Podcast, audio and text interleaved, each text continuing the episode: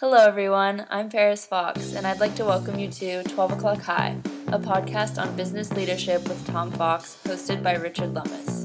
What makes a great leader? Is it genetic, or can you learn leadership skills? Join Tom Fox and Richard Lummis in this podcast, where they consider leadership from a wide variety of perspectives academic, behavioral science, history, popular culture, the movies, and much more.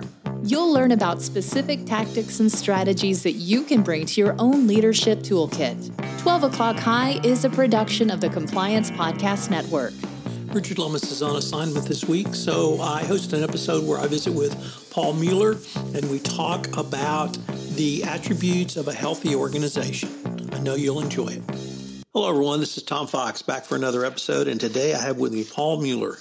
And despite the fact that he went to Notre Dame, uh, we're going to have a conversation today. Uh, I should also add, in addition to Michigan and UT, I went to Michigan State. So I have the triumvirate of ass whoopings from Notre Dame football uh, that I live with on a regular basis. So, Paul, first of all, with that incredibly long winded introduction, welcome and thank you so much for taking the time to visit with me today. Thank you, Tom. I really appreciate the opportunity. So, Paul, I was wondering if you could tell us a little bit about your professional background and about focal point coaching and training excellence. Certainly. Thanks for the opportunity. Um, so, as a career path, um, after I graduated from Notre Dame, and thanks for giving me the opportunity to demonstrate that Notre Dame graduates can be articulate. Um, that uh, I and graduated with an engineering degree, um, spent some time in the service, spent uh, four and a half years in the Marine Corps, and then really launched into my industrial career, uh, where for um, over 30 years, I was uh, involved in the aerospace and defense business. And at the end of that career, um, ended up running several organizations uh, with profit and loss responsibility. Um, and it was during that time where I was struggling with some issues in one of the companies that I was running, trying to figure out how to really turn the corner. It was an underperforming organization. Um, we really hadn't met our goals, really didn't have goals established. And so we were wandering a little bit, um, lost. Um, and one of my gentlemen uh, that worked for me handed me a book called The Five Dysfunctions of a Team. And he said, Paul, you look like you're struggling. Take a look at this. And that's a book by Pat Lencioni. Um, and really talked about uh, organizational health, what to look for, um, and how to go about putting some structure in place that would help improve the organizational performance. I read the book, um, and it was very pertinent to the issues that we were dealing with as an organization. Um, so I hired my first coach and um, actually worked with that coach for about three years and had uh, enjoyed a significant turnaround in the performance of the company. And that's when I became a real advocate of uh, business performance coaching. Um, and so, as my career possessed, uh, progressed, excuse me, um, and I got to a point where I was looking to make a transition from my industrial career, um, I decided to become a coach because it had been so effective uh, for me as a business operator, business owner, um, that I decided to dedicate the back end of my career to helping business owners implement the same kind of uh, changes to increase their business performance. So that's kind of how I ended up where I am today. I'm going to ask you about uh, what you see as the attributes of a uh, broken culture in a moment, but uh, I would like to preface it with uh, in reviewing your materials for this podcast, what struck me is that it's all um, ethical values, corporate values, the really foundational values that every uh, business has to have. And I was wondering if you could walk us through those because uh, in the realm of compliance and ethics, many compliance officers will get stuck in policies and procedures and things you have to do and boxes you have to check. Uh, but that you go about it in a in a very different way. So, could you walk us through that? Sure. Um, the the premise of a lot of business owners is that performance is what's critical, right? So, we're looking at the numbers, um, looking at sales, looking at profitability, uh, looking at all of the different financial aspects. One of the things that I found, and it goes back to my leadership experience in the Marine Corps, um, and it's proven to be true in industry, is that um, organizational health is really critical. Uh, if you don't have a healthy organization that's rallied around a common cause, that has a common vision, that operates on the same common set of values, then performance is going to be an elusive thing. But if you can organize a company, an organization around those principles that you hold at the heart of the company, then the financial performance tends to follow. And that's really the premise. And as I mentioned earlier, um, Patrick Lencioni, who's a prolific writer in this area, you know, he he states that organizational health trumps all else, and I found that to really be the case. Um, and so I'll use uh, a business meeting, right? So as, as, kind of a model for discussion. Um, one of the things that I found in, in my own organizations um, is there are a lot of assumptions on leaders' parts, right? Uh, in their mind, there's a clear view of what they're trying to accomplish it, how they're trying to accomplish it. And so they assume that that's clearly communicated throughout the organization and everybody's on the same page. The reality is that it usually is not the case, that a lot of the things that the owner expects or the business leader expects haven't been articulated and therefore the people on in the organization don't really know what's expected or how to apply their skills and capabilities to achieve those objectives. So if you think about a typical business meeting, you know, one of the, the fundamental problems or issues that organizations deal with is there's a lack of trust, right? So if you think about a business meeting and where you bring together all of the different heads of your functional departments and you're sitting around and you're talking about issues relevant to the business performance and a lot of heads are down people are taking notes um, not a lot of dialogue not a lot of comments um, that's usually indicative of there's a lack of, of trust that people are reluctant to speak up and put their ideas on the table because they feel vulnerable and that they haven't built that trust with the rest of the team. Um, and you'll also see that represents itself as a fear of conflict, right? So nobody's going to raise a contrary point to whoever the leader of that meeting is um, for fear of being ridiculed, fear of being wrong. Um, and and so that absence of trust and that fear of conflict really do kind of hamstring the organization from having constructive dialogue around the things that are most important to organizational success. Um, that fear of, of conflict and absence of trust leads to a lack of commitment, right? So, a lot of these meetings, people will be quiet during the meeting. If you walk out afterwards, you'll find them talking in the hall, saying things about the business proposition that the meeting was around um, out in the hallway over the water cooler that they wouldn't say in public. And so that leads a lack to a lack of commitment of any decision that was made out of that meeting. People haven't bought in, and therefore people aren't accountable for any actions that came out of that meeting. And without accountability, you really don't achieve the level of performance that you're looking for. So those are kind of the things I look for as I walk into an organization.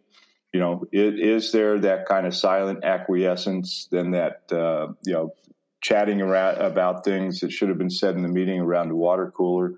Um, and then you can really kind of look at the overall performance of the organization to see that impact. Uh, that's a really a great insight and a great way to uh, either stress test or maybe even self assess where your organization might be. But if I could maybe move to the next step, how do you uh, mm-hmm. or what do you see as a catalyst for change, or how do you communicate that to a client or potential client? Well, the, again, the, what it, what I start with is trying to work with the business leader on what are their real their intentions, right? What is it they're trying to accomplish?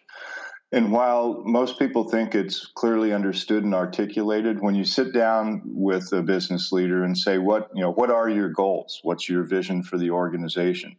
Um, what are the cultural um, foundation that you build your organization on? How do you kind of build that cohesion? You'll find I find that a lot of folks have thoughts about it, but really haven't been able to clearly articulate it and if they can't articulate it to themselves or me in the quiet of a of a private meeting, then it certainly isn't clear to the uh, organization, and therefore the organization has a hard time getting behind those things because they're not understood. So, one of the key um, I'll say indicators of change or requirement for change is, is, is exactly that, that the business owner um, can't articulate that, therefore hasn't communicated that to the organization, and therefore it's that guiding light, if you will, is not is not present. So that's a good indication that that some things may need to be done differently. Um, one of the things that, that I really find powerful, there's a gentleman that a lot of people may be aware of or have watched some of his TED Talks, but um, Simon Sinek talks about the power of, of why. And when you're talking about change, organizational change, why is one of the most important questions that the business leader needs to answer and then communicate to the organization. Most of the time, if people ask us what we do, we talk in terms of the of the what and the how, right? So um, I'm a plumber, and I'll go to people's houses, and I use the um, industry standard or in, in, you know industry best practices to implement my trade. But you don't really get to the the why, and why is what really attracts people um, to commit to a cause, right? I mean, if you look at um, uh, I'll say Apple, right? And, and Apple is a great example, and Simon uses that in his his TED talk. Um, people align themselves with the why people do things, right?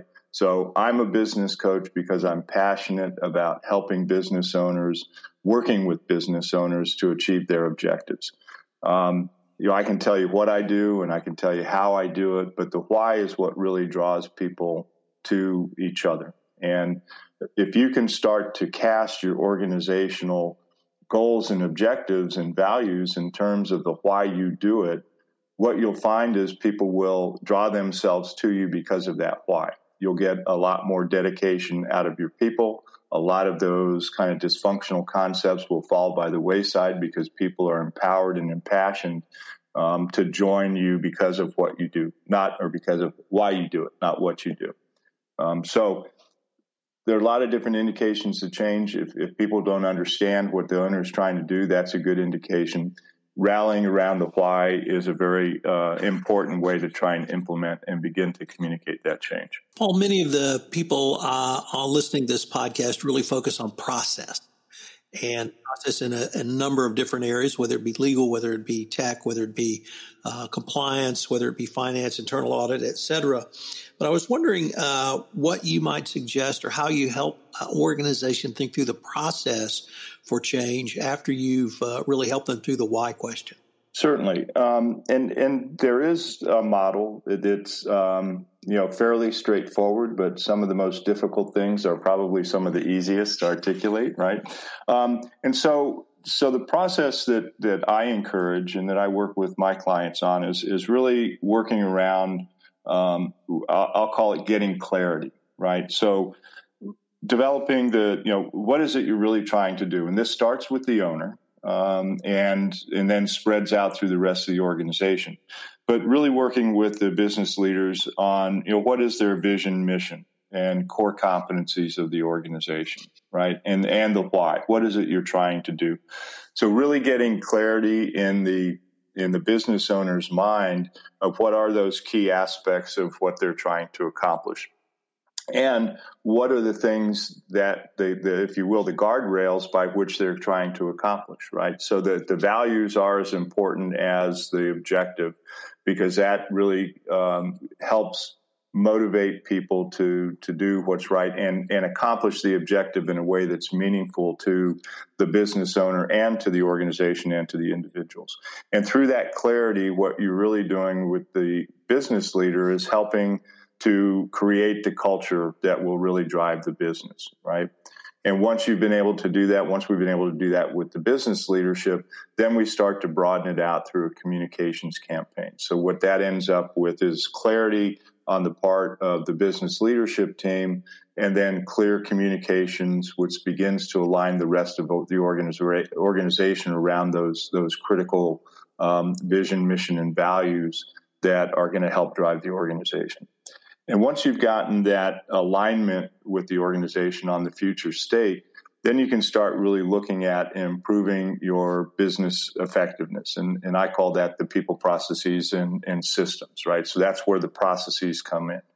Once you are able to articulate what that vision is around those values, then you're able to start talking about, uh, you know, bringing in the right people, bringing in the right processes and the right systems that will help further align the organization around those, uh, you know, clarity principles then you're really in a position to growth. So now you're starting to look at market uh, conditions. You know, can I expand my my my clientele? Do I have adjacent markets I can go to? Are there different products that I can introduce? So now you're positioned for growth, which leads to an increase in the sales. And through that whole process, we're looking at the individual leadership so that the people in the company that have been there at the foundational level can grow with the company as they start to enjoy their success. So that's kind of the theoretical process or you know hands-on process really if you will that I encourage. So Paul, it strikes me that this process can work for an entire organization. It could perhaps work for a department, it could work for a corporate function. Uh, it could work for middle management and helping them uh, with their direct reports and employees. Does do uh, uh, would that be a fair assessment? Yes. I mean, the, the thing that, that I find so powerful about it is it really is agnostic, right? Um, it, it works best at the organizational level. So, departments, companies, whatever it may be that you're trying to get aligned around that purpose, um, it, it's, it's appropriate for. Um, and, and the good news is what it really allows an organization to do is get everybody on board and unleash everybody's capabilities towards a common goal. And a lot of times that's really what's missing within an organization is that um, people have individual agendas that aren't necessarily aligned, so they are counterproductive. They don't build that trust. They can't communicate clearly. Um, there's a misperception that conflict is bad. Actually, conflict that's non personal, but around the objectives of the business leads to uh, clear communication. It unleashes everybody's ideas. You get the best ideas on the table.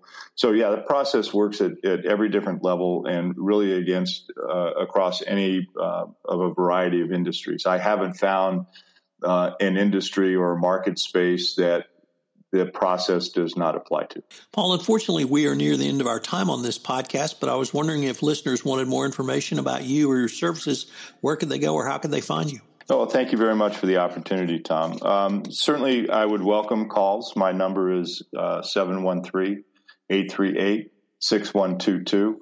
Or you can go to my website, which is paul at thexcelcoach.com. Um, and if you'd like to engage in a free 30 minute conversation, there's a link there where you can get on my calendar and we can talk about this further. But Tom, thanks so much for the opportunity to address your, your uh, base. Hello, everyone. This is Tom Fox again. I'd like to thank you for listening to this episode of 12 O'Clock High, a podcast on business leadership. If you have any questions, you can email me at tfox at tfoxlaw.com. Please check out our research for additional reading if you're interested in finding out more about William Howard Taft. We found the research for this podcast fascinating. I hope you'll join us again for our next series of episodes. Where we're going to take a deep dive into Theodore Roosevelt the 26th President of the United States. I know you will enjoy it. Thanks so much for listening to this episode, and we look forward to visiting with you again. 12 O'Clock High, a podcast on business leadership, is a production of the Compliance Podcast Network and a proud member of C Suite Radio.